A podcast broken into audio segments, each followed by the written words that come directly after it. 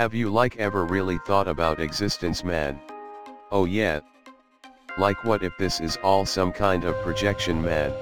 Oh yeah. Like some geezer made a city to fill a bad A plot.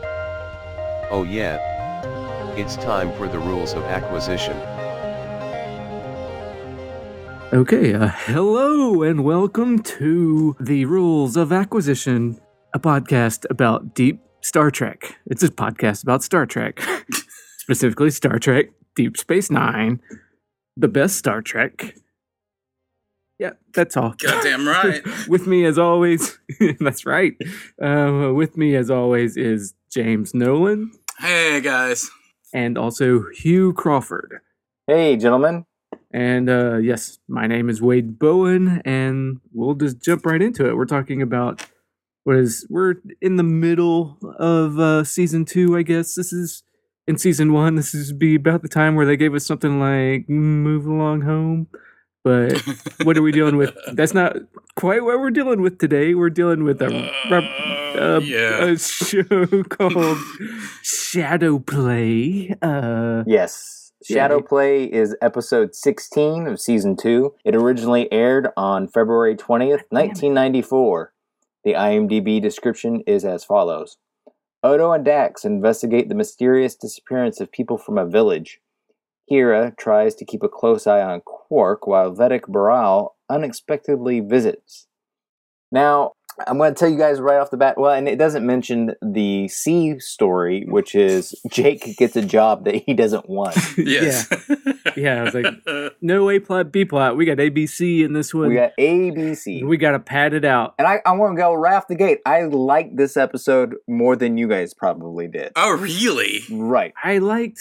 I, I did. I liked parts of this episode. Uh yeah, th- there's there's two scenes I liked. I liked two scenes. And I and I one I of liked, I liked two plots, none of the which were the A plot. okay. Do you want me to springboard off of what I liked about it? And then we can go from there? Yes, start talking about what you like. Yes. Yeah. Okay, well, first off, this makes use for the first time, probably all season, of almost everybody in the cast, with the exception of Dr. Bashir. Bashir, yeah. But it really didn't bother me because I don't care for Dr. Bashir. Mhm. yeah, he had one little scene that I actually liked. It did something for like our gripes about him not having a character. It at least helped out on that. But I'll let you. Sorry, go ahead. Oh, no, that's okay. I liked the fact that all the players on board were pretty much paired up with another Claire. We have Odo and Dax, who I don't think have, and there's, I don't think there's an Odo and Dax episode for the rest of the series. No, clearly they were they they got this far and like we're well into season two. Who have we not put together before?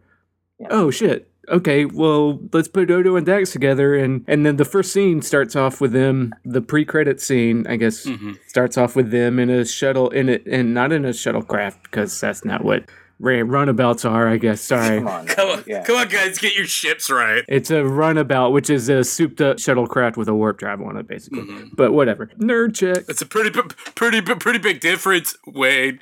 okay, they, they can go up to warp four, you know. Uh, But but you know what? I think that was a good scene because I do too. you. you oh, I you- do too. that- yeah, it's them gossiping in the the pre-credit scene. Well, no, it brings up a, a really good question about Odo right off the bat from the only character that can tactfully bring it up. Has, has Odo ever had sex? Yeah. Yeah, and well, she has he ever been in a relationship with a woman? And he's like, or friends with a woman. He's like, I'm friends with Kira, and she's like, "Mm, that's not what I'm talking about. Right. and he never says he never has because I, I but it's basically he hasn't. But at the same And I'm gonna be crass here. yeah. they set him up in the orig- in the initial when they introduce him. He has that whole thing talking about how he hates Klingon opera because some woman's gonna make you listen to Klingon opera. Well, that Yeah. maybe maybe that was him speaking from experience. So I thought that might have been. See, I thought Uh, that I I read that more as like 4chan trolling. Like, I hate girls like that and make you do this stuff, you know, while also really saying, like, I would totally love a woman to make me have to listen to like Klingon, you know, because he's lonely. so, oh, you're saying that he wishes he had he, he Uh. actually really likes Klingon opera, and he just doesn't want to admit it. Or just that he's like one of those you know MR MRA Oh, guys that are just saying like, Oh, no, I don't want a woman in my life, you know, and it's a Yeah, women are women are women are bitches, man. And then he just cries because he's so lonely. Oh yeah, maybe. what's so wrong? I get to I get to play video games all night whenever I want to, Yeah. and nobody's telling me I shouldn't eat Cheetos, you know. Yeah. girl, that girl gave me a lot of shit for living in my mom's basement, but it's pretty cool here. Yeah, it's smart economics, guys. She doesn't bother me. I like the pairing of of the characters that we've got going on. Before we get off the sex thing, I was just gonna say, wouldn't not to be crude, but wouldn't Odo kind of be a woman's best friend? Yeah, I think we covered this whenever Kinda whenever Deanna Troi's mother came. We talked about Well, this. Majel Barrett, or I mean, Lwaxana. yeah, Yeah, yeah, yeah. yeah, she can have someone that fits her instead of having to shape herself to fit someone else's needs. Uh, uh, innuendo, innuendo, innuendo. Yet again, I just think that like they're missing an opportunity to have some veiled fun comedy there. Right, but they're setting up that he doesn't understand humanoids. Your humanoid desire for coupling is just how fascinating, he says uh, sarcastically. Mm-hmm. I feel like anytime they have a special man say fascinating, they're making an allusion to Spock. yeah, I, I agree. Oh, that's true. Yeah, you're right, but I didn't catch that. But you're right. Right. And then there's a Jumja, a Bolian at the Jumja stand who apparently fancies Quark, which, hmm Quark. You mean Odo? I mean, Odo, Odo, Odo. I get the slash pairings in my head. Not that there's They're, they're Yeah. a common pairing on the show. Yes.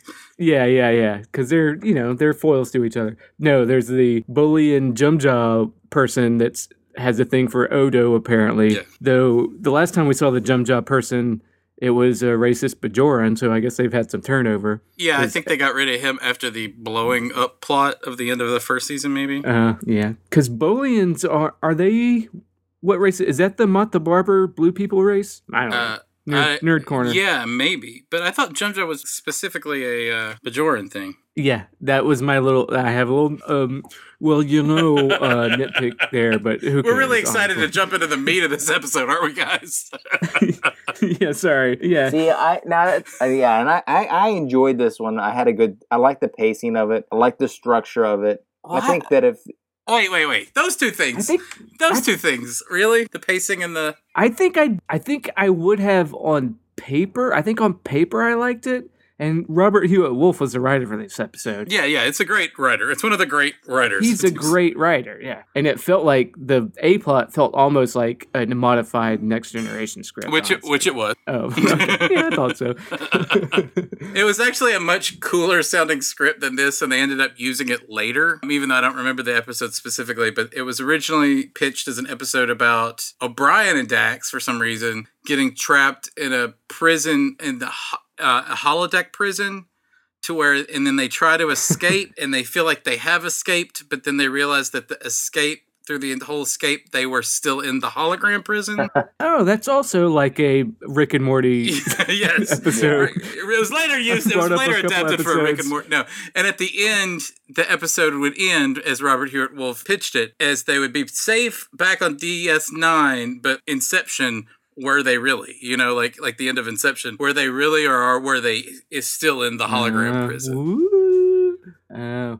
And they use this later in DS9 because that does sound like a script we get a lot later Yeah, with O'Brien. yeah, yeah, that's true. But that's all I'll say. But- well, the ramifications of doing something like that, season two into a series, Mhm. you could have characters that are really screwed up for the rest of their life. right. and how could you really how could you really count on the, the person serving in, in any sort of paramilitary organization next to you how can you Right. if they're constantly wondering if they're in re- the base reality that they think they're Yeah. in? well, O'Brien could be worrying about that right now, whether or not he's a clone from some um, that's right how do you not alien species that may put him in. Yeah, and I love that episode, but it's like, oh, who, who what's real, man? Though I will say that's a great pitch, and I'm glad they saved it for an episode in a later season because that's a, better episode. Yeah. what mm, what I won't I say no more. That's a great Mhm. pitch. That sounds like it would make a wonderful episode. So we later on Leave it at that. Yeah. La- so later on we uh or no earlier on before we started the podcast I called it Robert Hewitt Wolfe's Notebook. And that's what I felt like is it was just these three totally like I know we've had episodes before where the A plot and the B plot didn't seem to have any sort of connection or theme, but this was three totally unrelated things. yeah, It almost was like a clip. It was almost like Robert Hewitt Wolfe went off and said, guys, don't worry about the next episode. I'll take that on me. Like, I don't have an idea, but I'll just, you know, like, Yeah. you know, everybody's got, everybody's got, you know, all hands on deck, and I'll, I'll do this, this, and this, and I'll, sh- Look at the fancy writer from Next Generation. Show us what you got. I'll just, I'll just shove a bunch of shit together, and it- this will be like a sort of a lower rung episode. But no, like, I think it's good. I think their scenes are good. I just thought the whole time, I'm just like, ugh, why are these things? Yeah. I think we're getting a wider view of what's going on in the station. Each thing moves the ball down the field a little bit more on where the characters end up in the overall arc of the show. Yeah. And that's why I enjoy it. You get the beginnings of Jake and where he's going to end up and why he's not like he's not like Wesley Crusher. Mhm. And this is Mhm. this is the genesis of that. So boom, you got that going on in the C storyline. Yeah, good point. The B storyline brings back Vedek Bareil and how much of he's going to have to play a part in what's to come with Kira. So boom, you got that going on. True. The A plot introduces, reintroduces for the first time in like three episodes the Dominion and what they're capable of. Yeah. This guy, he's a refugee essentially of the Dominion. And it brings up again through the little girl the questions Odo has about his parents. So I think each plot, even though they seem random, what they're doing, they're just laying some groundwork for what's to come. Yeah, I agree. Like on paper, I think I really like a lot of what they're trying to do with this episode. Yeah, you you've Like- you've made a case for it. Is that real character changes happen after one-off Yeah. wheel spinning, a slew of one-off wheel spinning episodes? After a slew of O'Brien only episodes, they feel like Yeah, for- Yes. they took a break in the middle of season two to make it the O'Brien show, and I think it's nice that we're bringing the other characters back and kind of refocusing on where the show is going to go. hmm Sure. You know, you're you're right. And but also you just hate O'Brien. No, I, I know. We're back to Hugh hates O'Brien, aren't we? But this is a classic where Robert Hewitt Wolfe knows his continuity because O'Brien was in Data's string quartet as the cellist. Oh, Yeah. Okay. That was like that. Because yeah, all right. To just get through some of the plot stuff, Odo and Dax show up on a planet. They find a machine, and it's a murder mystery. It's like People are disappearing on Murder this. She Wrote. It yeah. feels like Murder She Wrote because it's old people and boring. But Mhm. uh, where are these disappearing people going from? They do all this stuff. The B and C plot are Kira and Quark and Jake and O'Brien and Sisko because Sisko wants Jake to get a job. Yeah. Jake doesn't want to get a job, but hey, his best friend, the Ferengi kid, Nog, has a job. Yeah, hey, we live in a post-capitalism world, Dad. Job. It seems kind of.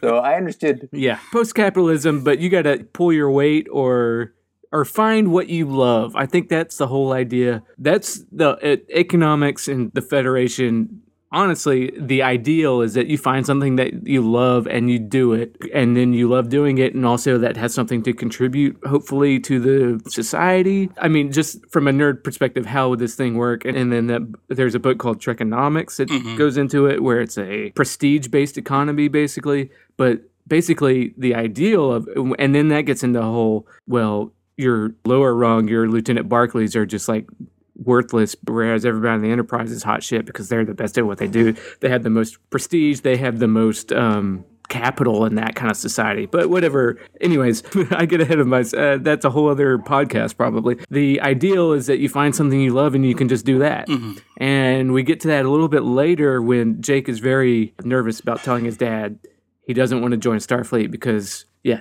the C plot with him and Sisko is that Sisko is going to make him get a job with Lieutenant O'Brien so that he can get into Star Tr- Fleet because, He can get into Star Trek. yeah, Dad, I don't want to join Star Trek. Into Star Trek. Yeah. yeah. when are you two going to get your kids into, you know, your fathers? You got to start coercing them to get into Star Trek. Yeah, I'm trying.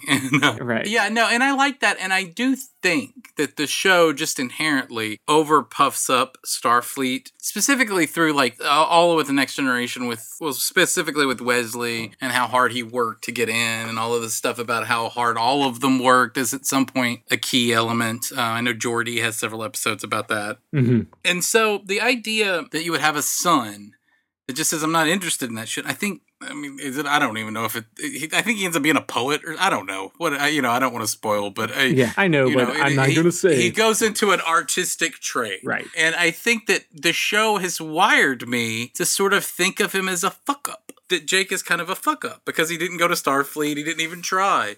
Especially later, you know, when when a friend of his joined Starfleet and has Mhm. you know so like that was always sort of a thing but they actually sort of they addressed that here he's just not Yeah, It's interesting No, I to me know. that you He- think that he's he's that way. I always felt it was sort of a relief that here's a kid. Like it felt like a relief to me that he doesn't want because it's no i'm saying that i think the show conditioned me to feel that way no, I th- not I, that i'm I, naturally feel that way Oh. yeah, okay. yeah, I agree with you. And and my my my whole preamble about the economics, what Star the Federation is technically all about, is about finding something you love and being able to do that. Mhm. That's kind of all. That's not what the show pushes. The show pushes that being a Uh, fa- fancy guy in Starfleet, but Yeah. that's just like how Yeah. does that kind of post scarcity economy work? What do people do? yeah. I mean, the shows in general, most of Star Trek actually doesn't support that, but Deep Space Nine kind of does. Yeah. And even in this episode, I mean, find what you love and do that is the lesson. That's what Sisko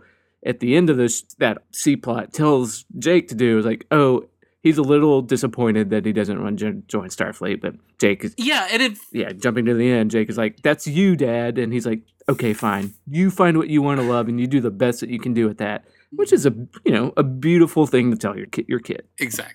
In fact, that scene talking about these conversations happening in a post-scarcity economy, the conversation that O'Brien, the story that O'Brien relates to Jake, almost felt so weird that I'm going to assume his hard scrabble Irish father was pushing him to be a cellist, Yeah. and instead of that, he rebelled and went to fight the war. There's actually a Monty Python sketch about a playwright whose son wants to grow up to be a coal miner.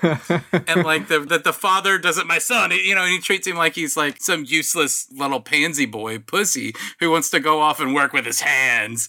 You know and there was playing with that sort of irony of like hard british fathers and punishing their children into doing some sort of trade instead of doing the arts. But this was like a father was like i would really love you to be a cellist. And yeah, yeah. that strikes us as so weird because it's you know that's not the experience of most people well in the scarcity economy that we live in Right, So- right. I want you to go to join the Aldebaran Music Academy, and he got in, but then he's like, "Fuck it, I'm going off the to the Cardi front."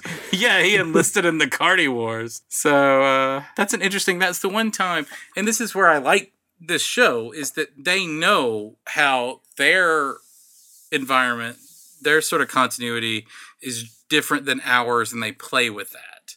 And they don't, you know, and so it's it's pretty interesting that they seem to do that more on this show than on others. Yeah, yeah, I agree. Uh, and then O'Brien's the one that gives Jake just. The, I guess we'll walk backwards through, through this C plot. O'Brien's the one that tells Jake with his whole dad cellist story. Is like, hey man, you don't want to be an engineer. You don't have to. You just got to. You just got to be honest with your dad. Your dad's a cool guy. He'll understand. And then they have the whole. He's trying to teach him isolinear rods. And Jake is like, I can't get a grasp on this. It's like, it's pretty d- easy. I thought people were supposed to be real smart in the future. it's color coded. Red rods are for library and information storage. White rods are for engineering systems controls. Blue rods we don't get to. But come on, kid. What are you, a dummy? You can't. Fi-. And then O'Brien's like, I didn't figure that out till my second year of Starfleet. It's like, man, future, the computers must do everything because these people are. That's not complicated.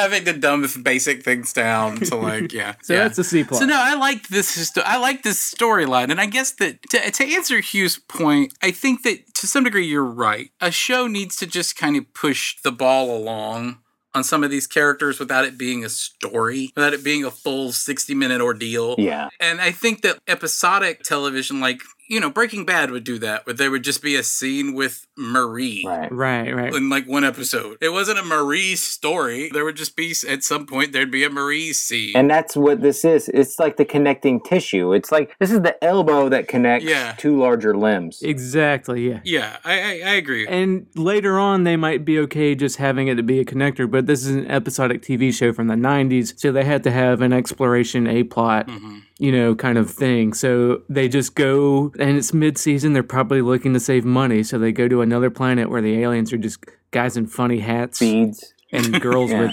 with By the way, the Hair. funniest fucking hats with like rosary beads, like well lots them. of beads. Yeah, yeah, they got rosaries in their hair or in their hats and bones in their hairs or whatever. Mhm. Uh, Taya has and all the women. Yes. Oh yeah, she does have these little, little bone things in her hair. Yeah. Right, right.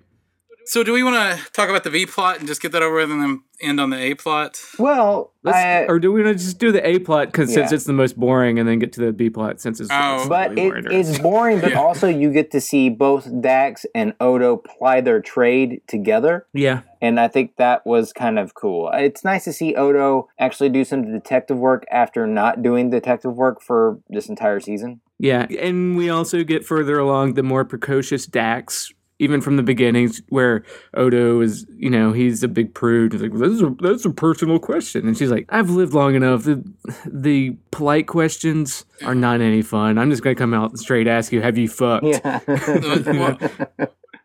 yeah, that was great character stuff. What did you say? You, Oh, I'm just saying that that was some great character interplay right there. That I thought so too. It I thought was, that, yeah, I thought so too, and I thought that it was like it, it helped inform her character. right. Yeah, totally. And she's just like I, you know, like because they always do put her in the she's the gossipy sort of sex relationship sort of thing, like where she's talking about everybody's romantic Right. entanglements and whatnot. And I think that yeah, yeah, yeah. that's usually the trait of a character who's shallow, but she sort of raises it to an art form. I, you know, it seems like they write it in a way where she's the, and that was a way to do it. It's just like this is I've lived a long time, and to me, this is the only shit that matters. Right. Yeah, yeah. It's not. And that it's was an she's just- interesting- yeah, she's lived long enough that she's just a hedonist, which is you know it's fine. Yeah, it's actually Yeah, interesting. that's- Yeah, that's great.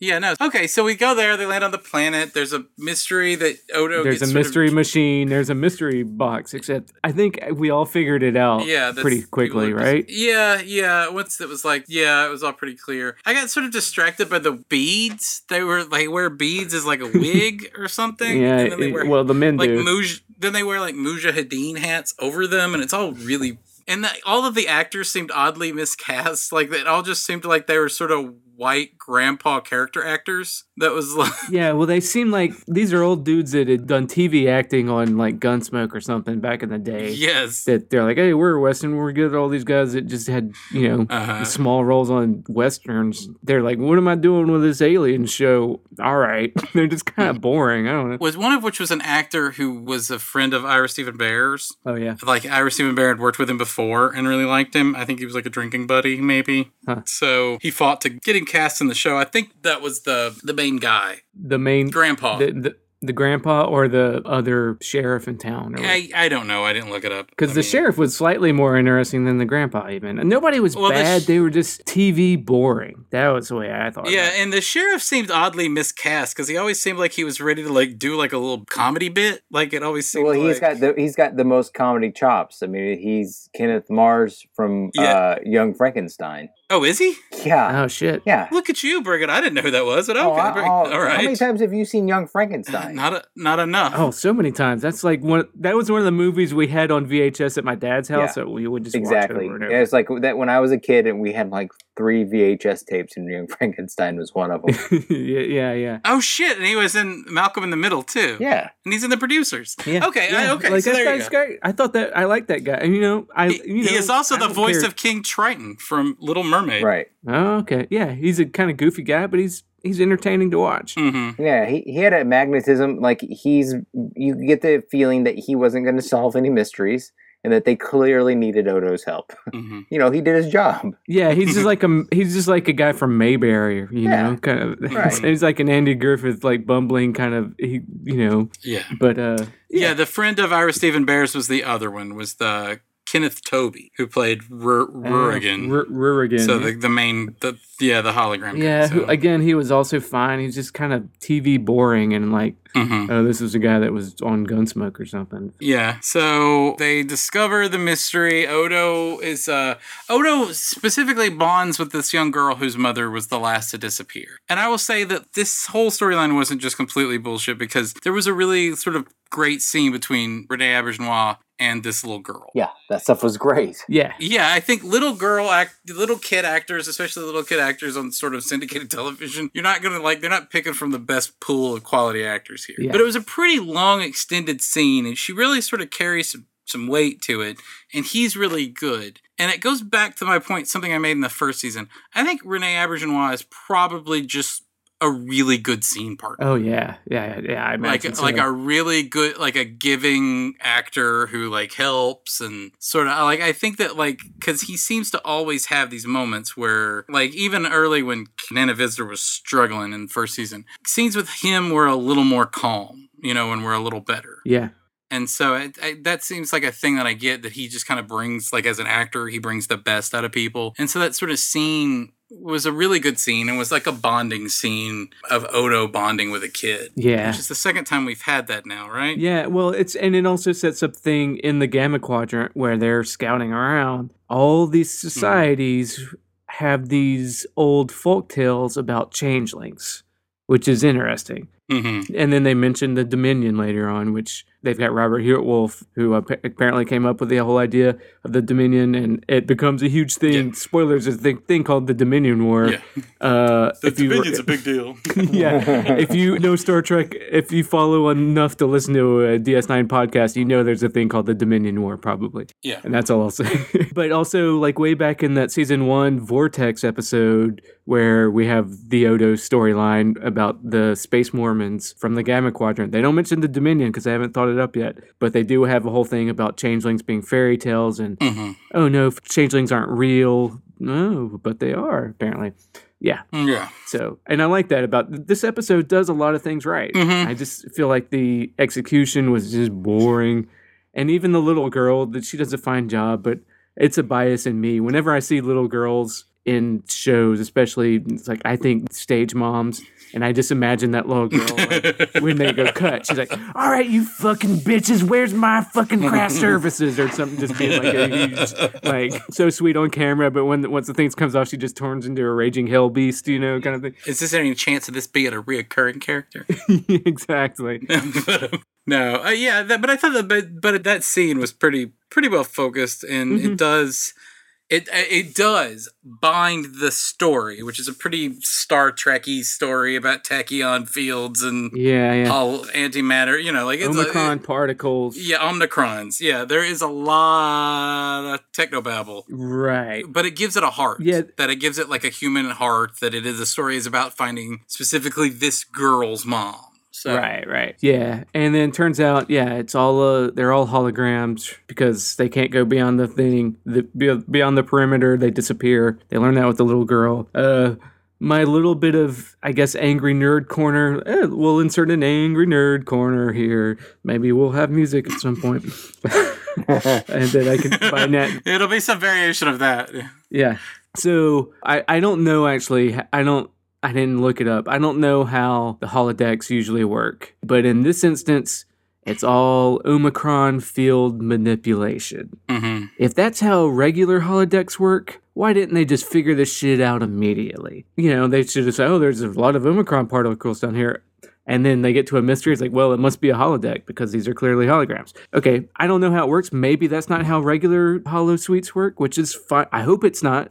I hope they work through different whole things and these are different kind of holograms because I would like angry nerd corner in me would like if this is hologram situation to have these wor- holograms work differently than regular holograms so that they're surprised by it so that it makes sense that they don't figure it out immediately. That's all. Mm-hmm. Because they talk about omicron particles for a while. Now, Wade, have you seen all of Voyager? I've I I have maybe, but I I need to rewatch the end because I don't remember it. So effectively, no. I mean, but how well do you remember the middle stuff? I guess is what I'm like. Oh, with the portable holo emitter that the doctor, or even everything? like his the doctor's life before the portable doctor uh, because i think the holo emitter came like around season three it's like he spent the Yeah. first two seasons not being able to go pretty much anywhere that wasn't already a holodeck right, exactly, and that's how this thing works. right Except it's it's yeah, it's the emitter in the middle of town shoots it out. Yeah, I, all I wanted was if if it to be a big mystery that they have to figure out it should just work different than the regular holograms because otherwise, why didn't they just figure it out immediately? That's all. Well, they had to get they had to get through it because we have a whole B plot that they haven't even talked about. Yeah, to yeah. rush through it. Yeah, that's what I'm saying. No, uh, Angry Nerd Corner's over. It's it's a small point. They just say I would wanted them to be surprised. Well, yeah. No, but I do think that there is a ongoing necessity among fans of the show, and I include myself in this group of people who want the technobabble to at least conform to a reality, you know, at least be consistent Yeah. throughout, you know, the episodes in the year. So that that I think is I think that's an accurate point. And I think the show demands that of us. I mean, how many how many episodes deal with the warp drive and like, you Right, know, all right. of these sort of minutia of the, Tachyons and Yes. So so yes, I think that's I think that's a fine critique. But no, I from that point on, I mean, it was just they find out everybody in the hologram, everybody there is a hologram, and they need to basically reboot the hard, like reboot their computer because Yeah, there was a software update. Have you tried turning it off and on and again? Yeah, the, the man who built the hologram system thought he had kernel panic, but he did had a kernel panic, but he didn't. He just needed to reboot the system. Right. Well, yeah, she had to fiddle around with it when it was off, but basically, yeah, they got to turn it off. Yeah, but when she was doing the space equivalent of unplugging the cable for ten seconds and then plugging it back in. right. Yeah, and then so it comes back up, and then the mom's there, and everybody's there. They do realize that the the main guy, the R- Rurigan May- or whatever. mayor Mayor Rurigan, is not a Not a hologram. he was not a hologram. Yeah, so He's lived there for 30 And that years. was actually another. That was actually. A, uh, I mean, even though it was a little bit predictable on our end, uh-huh. it was still like how they moved the camera. It was kind of a nice little reveal. yeah, he's Oh, standing 'cause he's on behind the other side of the the- emitter yeah. or whatever. Well, they moved the and- camera. Anytime they move the camera with a purpose and remember that it's a visual medium, I always feel like I have to give them like high marks. That's true. Yeah. Yeah. Uh, good good on you for remembering. Yeah, that it's- yeah, whenever they do something remotely film oriented. Yeah, so everybody's happy. What was that? He's he's basically resigned. What was the name of that Breaking Bad episode that Ryan? Uh, oh, what's his name? the, the director of episode 8 Yeah. of Star Wars, Yeah, he directed. Rian Johnson. Yeah, that's right, Rian Johnson. This Yeah. isn't. This is. We, we don't ever get that that level of television like film Yes. work ever. So it, no, we do not. it's sort of amazing. So you have to take the quality. Yeah. yeah, so it's sort of amazing that we have that now. You know what I mean? It's sort of amazing that he does like one episode yeah. of like visceral Mhm. filmmaking for TV. And then goes and makes Star Trek 8. Star Wars Star 8. Wars sorry. 8. Yeah, Star Wars 8. So, yeah. Yeah. so- No, I know. That's well, you think about like I don't know, where like the things that Game of Thrones does with like action sequences and camera that it that for the most part I think we're living in an age where if you're watching a certain level of television, it's pretty Cinematic at this point. it's pretty it's not just cinematic, but it's pretty uh comparable to the cinematography of television or of movies. Yeah, that's what I meant. Except for our movies now have like super superheroes fighting, you know, lizards. Like so, it's almost everything's all bigger, but like Mhm. still, like like there's not like a lighting issue. Like when Next Generation, the show jumped to Next Generation Generations, all the lighting changed and everything looked different because it's a movie. And I think you know now that just that's inconceivable. Right, right, Because Right. television looks exactly like movies. right. So But anyway, yeah, you you guys were on to a better point, and I just got derailed by the fact that they actually moved the camera a little bit. I'm no, no, that's that's impressive for them. I, I don't know what point I was. I think that yeah, that's the A plot. Yeah. Um, Ta-da!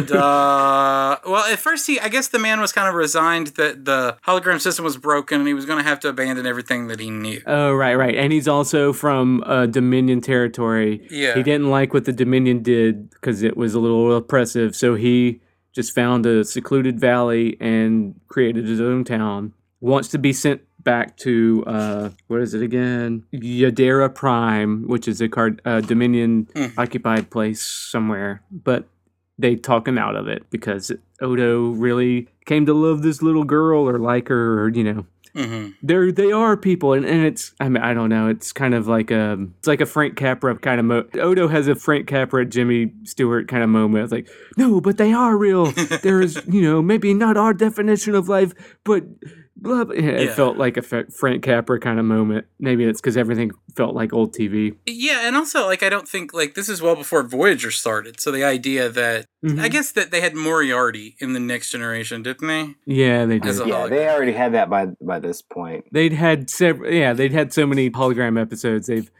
definitely had some where Mhm. well this person is like a different form of life at this I think by '94 they had they had had about two Moriarty episodes. Yeah. You had the yeah. initial one, and then you had the one where he comes they'd have back. like how many crew members fall in love with hol- holograms Right. i don't know. That's true.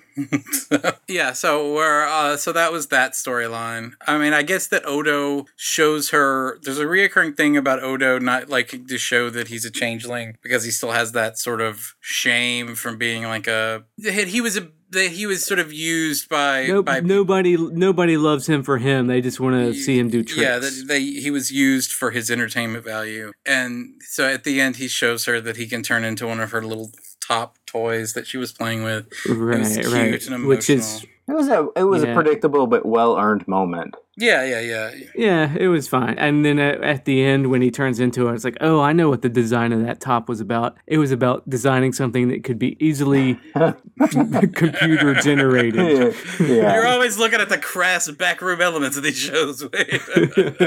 yeah, no. So that was that, and so that was a nice little ending to the storyline. Very TV ending, yeah, yeah, but well earned. And now we and now are we to the Kira por- portion of this? yeah. The B plot, Oh, the vapors.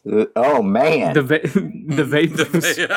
she, she got the vapors. she got the vapors. I'm gonna, I'm gonna, I'm gonna go on a limb with this uh, s- scene where it's saying that o- Odo wasn't exposed as the only virgin in this show because those Oh, kiss. it's not Kira, but yeah, Yeah, they- Vedek Bareil. That was the most awkward kiss I'd ever seen, like ever. what? No, I mean, oh, he's definitely awkward. I mean, I liked that better though than the first. Okay, so Th- okay. Then their sex So, dream in the right, just- third, second season of- episode of the season. yeah, yeah, yeah, and yeah. So to just just get this out of the way, Odo's gone from the station. Quark wants to run shenanigans. Uh, he knows Kira's going to be on his ass. There's a good scene between him and Kira where she's like, "I despise you. You you were a Cardassian collaborator.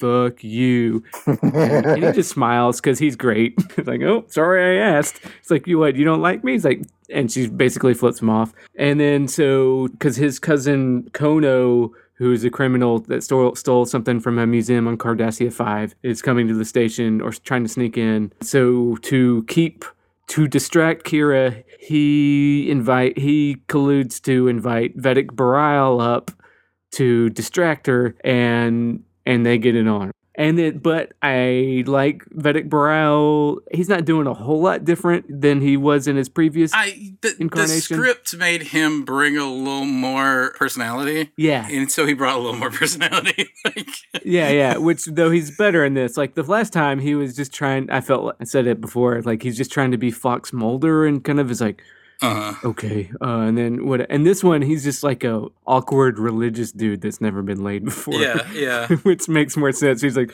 uh, hey, how's it going? I, I just up here to to hang out. I just wanted to. With- with- I, I- with I- you, I I thought, I thought- I thought you'd be. I was hoping you'd be be happy to see me. You know, like you know. yeah, you know, uh, and and she falls for his sweet, Yeah. innocent charm, which is okay, fine. And also, the prophets have foreseen that they're going to get it on. Yeah, and they they call they do a callback to that she's way much more religiously conservative than he is. yeah, yeah, yeah. and she berates him for his sermon. that was a good Yeah. that was a good moment. yeah, yeah. so Right, right. Yeah, that was too. because she was a supporter of the the Louise Fletcher character before she went all b- bomb crazy. Yeah, so like that was that was sort of well done. Yeah, yeah. Because he comes up to talk and he's like, "Well, did you like my sermon?" Basically, and she's like, "Oh, I liked all of it except for the content." Yeah, because your interpretation because you, he's this liberal dude whose mm-hmm. interpretations of the eighth prophecy are totally flip the, the head on what the general interpretation is which you know you know there's christian sects that do the same thing like the more liberal ones that i generally kind of sympathize with more. They're like oh well you know like the whole anti the romans anti-gay stuff is more about you know sex in idols and stuff and- Yeah. but that's a that's a that's also another podcast the sex iconography of the, the Bajoran religion episode. No, uh, like so. Okay, so the, to end the story, like they, it turns out that Vedek Bareil was sort of coaxed to go in there by an inveterate gambler who owed Quark a lot of money. Uh, Kira puts it together that they got. Bareil there to distract her while Quark tries to get away with shenanigans. So right because they they both share a love for spring ball and Yeah. they go off to Yes, they and, and like oh you love spring ball oh me too uh, and then Ver- Bareil is like well, do you do you want do you want you want to go play spring ball with me? He's like, yeah, we got. And and then they get back and they make out. By the way, I'm loving your Bareil yeah. impersonation. Really way to bring Yeah. it. Yeah, in this episode, it's just like, Hey, how- how's it going? I'm. Uh, if you like me, I guess I, I guess I like you too. but, but spring ball was interesting because it reminded it just in in my head it reminded me of a thing that happens ten years later where whatever what's the name of the sport that they play in Battlestar Galactica? Oh, I don't remember. It's something else. It's not spring ball, but I just imagine spring ball being a lot like that. Yeah, yeah, and, and I think they come back to spring ball later, don't they? It's- Well, I, I don't remember, but that you were getting into the one thing I really like. I thought it was a little bit uh, like Chekhov's gun, where you mentioned the gun, it needs to go off. Like I need to see the spring ball. That's the one thing I was gonna change. you felt That's the one thing I was. But gonna she change. wears that cool like um, bandana around her head, the Mhm. green thing after they get back. That was pretty. That was pretty bitching. yeah, you That got to see her in her in her space Lululemons. So uh, Right. relax, relaxing after some spring ball. I don't know if I needed to see the spring ball or not. Maybe I did. I don't, that would be yeah, I don't know either. Um. So, like, my only thing, my my favorite th- moment of this whole storyline was because that kiss was awkward. But um, but my favorite thing is when they yeah, but so is he at this point, so I was okay yeah. with it. But when she is, uh, when she's told that he's on the ship, and you get like a long shot of her walking to the docking port or whatever, and I could just see her going like, "I'm gonna get some D," like she had like like she had a little spring in her step. Like Kira was Kira was uh Kira was about to get some D, so she I, now you guys, you guys are picturing that the spring balls is just two people carrying, like, holding a spring in their hand and trying to hit a ball with it, right? I don't know. I imagine whatever it is that Starbuck plays on Battlestar Galactica. I don't remember because, but I can't get um racquetball from when Bashir and O'Brien played racquetball. Oh yeah. I can't get that. I, I Yeah. assume it just looks something. I, like feel, that. I, I I imagined it was like that, but handball. But honestly, like like they play racquetball players in New York play. They don't, you know, on the courts. They just do it with their hands. you Yeah. know. Nobody plays racquetball. See, this the- is where they've boxed themselves in a little bit. Is because it has to be something simple enough that a refugee can play. Oh yeah, yeah, Because she did it, it it can't have a whole lot of like it can't complicated equipment or anything like that. yeah, that's true. right. And you talk about she's like walks off like I'm gonna get some D. Like that's how the episode closes. Yeah. Okay. So okay. So that's what I was gonna ask. she- she- so her when she's quirk- walking off from She's court, like, I got, I'm on to you, Quark. so she's totally going to fuck him, right? Like I, I found him very, yeah. th- She's th- like, this is that stage in their relationship, or right? she's just walking him off the station at least. But he's like, oh, I- oh, I see what she calls him out. I know what you did. You're not, you don't get what I know. Your cousin was on. I'm gonna get you next time. Is basically she says, and he's like, well, you know, life is full of disappointments. yeah. And he says that disappointed as well because his scheme didn't go off. Yeah, yeah. So she, I mean, yeah, she's rubbing it in his face that she both thwarted his shenanigans and she's gonna get it right here, baby. Like, yeah, yeah, So- yeah. And she's like, I found him very diverting. And then she has a slow walk off to join him in arm in arm. And she's like, yeah. And you're, oh, I'm gonna get some. yeah, And she like, she fucked him. She fucked some." him. I'm, I'm positive. Which was great. So I assume that there's a because I know that later on, do they? I, I'm just wondering if like two episodes from now they have the they consummate their relationship episode, but it looks like they they fucked off camera. So yeah, probably. yeah, It's still 1994. They got to be a little demure about yeah, yeah. She can't literally sing. I'm about to get some D. so yeah, no. Um, All right. Yeah. Yeah. So I mean, I guess we can move into what we want to change. Yeah, And I already yeah. went. I told you guys what was on my mind. I need. Uh, what, what do you? what was your what was your? I need to see the spring ball. I'm, I was a little irritated. Oh, you got to see the spring ball. That's it? Mine is pretty small. Mine is really small too. Is that I would have liked? Uh, I don't know. Like I don't know. It just occurred to me when you have the hologram because he's kind of like fat old guy who makes the hologram, and everybody there is kind of like fat old guys. Mhm. Like if I could make a hologram world, I probably wouldn't be a fat old guy, and everybody else wouldn't be either. Oh, like yeah. I don't know. Like it seemed like they could have been like done a sort of an interesting thing where everybody's kind of beautiful. I don't know, and like has these sort of mesmerizing qualities because he's getting to make the world up as he wants. You know, he basically made a town. Right. He's he's he's living in Sims. But So like he gets to make the town up. So it seems like everybody would have been pretty, and then when they reboot the system, he's like a fat old guy. You know, like that would have been Well, like sort of say touching. that he made that- it as every as he remembered everybody. Oh, Like they're all based yeah, off yeah. people. Like if he if he were just gonna do wish fulfillment, it, the episode would. I'm sorry, this is gonna get very, very crude. they land on a planet. It's like, why is everybody sucking this one guy's dick? and that would be like a well, you definitely couldn't do that in 1994. No, So no. he's well, just an old man that wants to live like how he lived Well, it, yeah, not to be a god. That's a good point. So he's recreating these sort of things, but he set them in motion to where they can breathe and cross and all of that stuff. Yeah, you're right. I just it would have. Right. I don't know. That would have been an. I he's building Mayberry because he's an old, quaint old man that likes to watch Murder She Wrote, and he's like, "Let me just build a small town around me." he was very much. He Um, didn't build a whole lot of people of color, did he? no, he didn't. It was Uh, all. there was one or two Uh, okay. I think I saw, All right. but yeah, not not so much. But yeah, I mean that's kind of similar to my whole thing. I would change too if if, if that's all most of yours, James. yeah, that's that's it. That was that was the smallest thing I could come up with. Other than like maybe maybe don't do three unconnected stories in an episode. Right, But I mean, Hugh Hugh convinced me that it had merit. So right. Well, I have a couple of ways to do it. Like one, like on paper, I like everything that does and everything there, but it's basically a next generation story. You gotta you gotta spice it up a little bit. One, the aliens are fucking boring as hell. They're just humans with they are. stupid hats and shit in their hair. They're so boring. It's and it's really just a rehash next generation episode Yeah. you could have done Mhm. in the A plot. So at least make it visually entertaining. Like make them weird looking aliens, but I understand they're probably mid season. They're looking to save money like they did on Yes. Move Along Home. That's probably why they're not very visually entertaining to look at. In fact, the set is an old next generation set, so they didn't even have to build the set. Yeah. So right. yeah, this is definitely like a money. So I mean, I get it.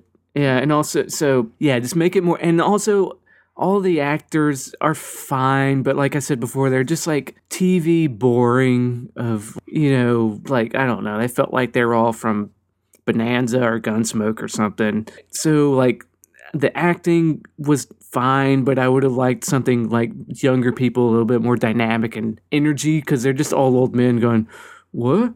Well, you know, this, she's my granddaughter. I love, you know, like nobody has a lot of energy in their performance. Mm, yeah. So if if we have the one we we have we're working with, I would just have liked to have weirder looking aliens and more high octane per acting from the director trying to get energy out of these people. Yeah. But the other thing I like, like oh, we talked about this is like oh, we're getting character stuff, and if we're doing this as a modern TV kind of thing uh, instead of like an episodic thing, Mhm. uh, episode of the week or whatever, I would have liked to do just like a Breaking Bad or uh, uh, any of these like novelizations, you know, kind of prestige television where they have these the uh, season is pumping along and everything's intense, and they like they decide, whoa, whoa, whoa, we need to slow it down, and this would be a slowdown episode.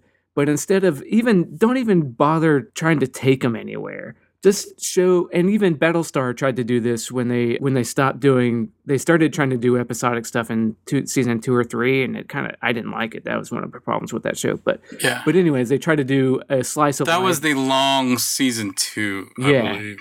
But if you're just do a slice of life episode, like a fucking Quentin Tarantino screenplay, where the first half of it you're just hanging out with the characters. Don't make them go anywhere. Just like make this whole episode. We're gonna just slow it down, and this is just what life on DS9 is like. And you can do you can do like a shortcuts where you just have five, you know, the Robert Altman movie, or you know, like any one of those where they're just like all these different things where they don't necessarily all come together you know like it's just hanging out with the characters Yeah, yeah. and then you get to learn about that and just just do one of those to slow down the season and then you jump back into it Yeah, Mad Men and Game of Thrones do those kind of episodes where it's just like visiting, like touch pointing a bunch of random people, Yeah. you know, people just to get them everybody in place for the big episode. Game of Thrones more than Mad Men, but like, yeah, that would have been a nice. yeah yeah yeah so i mean and i understand this is 1994 Yeah, now. they weren't thinking it like that at all. They, they they don't do that kind of stuff. But this is kind essentially that's what this episode is because this is kind of boring. We like there's three plots A, B, and C which don't interact at all. So you can it feels like it's and it's in the middle of the season. It feels like that's what they're trying to do, except they're beholden to this kind of episodic kind of format where they have to go off and explore something. yeah. So just in a perfect world, if if we were doing DS9 as maybe Bryan Fuller's doing this new season, like yeah, this is just a slowdown episode, just and we just live with that. So that's that's what I would change. That that's all I got. Yeah. All right. Do you have any uh, Amazon information for us? Yes, yes, yes. Uh, do you guys want to guess, or did you guys take a peek about what the star rating was on IMDb? Six point seven. I'm actually gonna. I'm gonna. I'm gonna. I'm not gonna fight him on that. Six point seven. All right, actually, this one was voted uh, 540, which is pretty fair to Midland for the amount of votes, and it was 7.2 out of 10. Huh. Okay. All right. People really, it's it's got some it's got some good stuff. People like it. I guess the scene, the scene between Jake, the whole storyline with Jake is is really really nice. So like, Yeah. I I mean, like it does. that's quality. It sets the stage for a lot of stuff, Mhm. which I it's that's what I'm saying. It's quality. It's just boring. Yeah.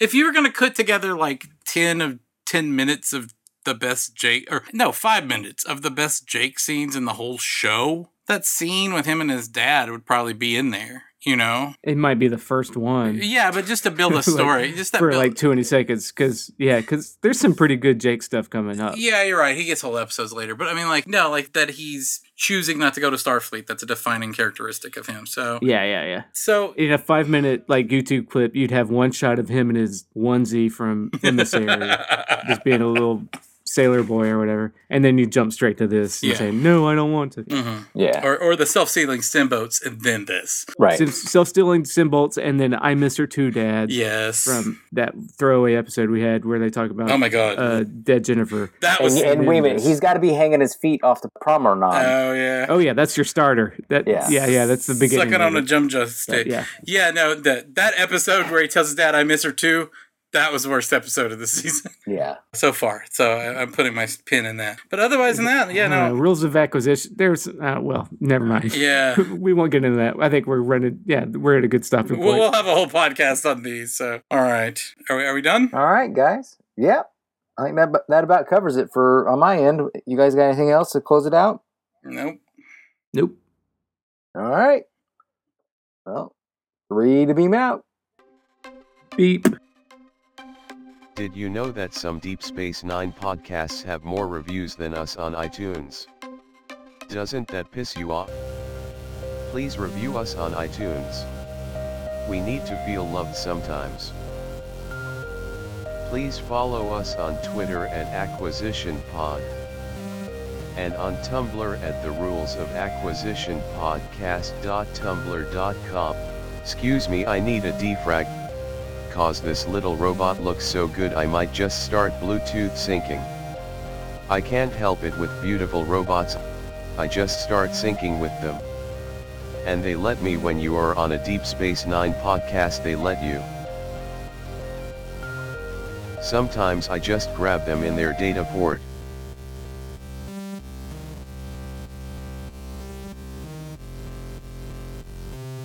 Where is the handle for this door?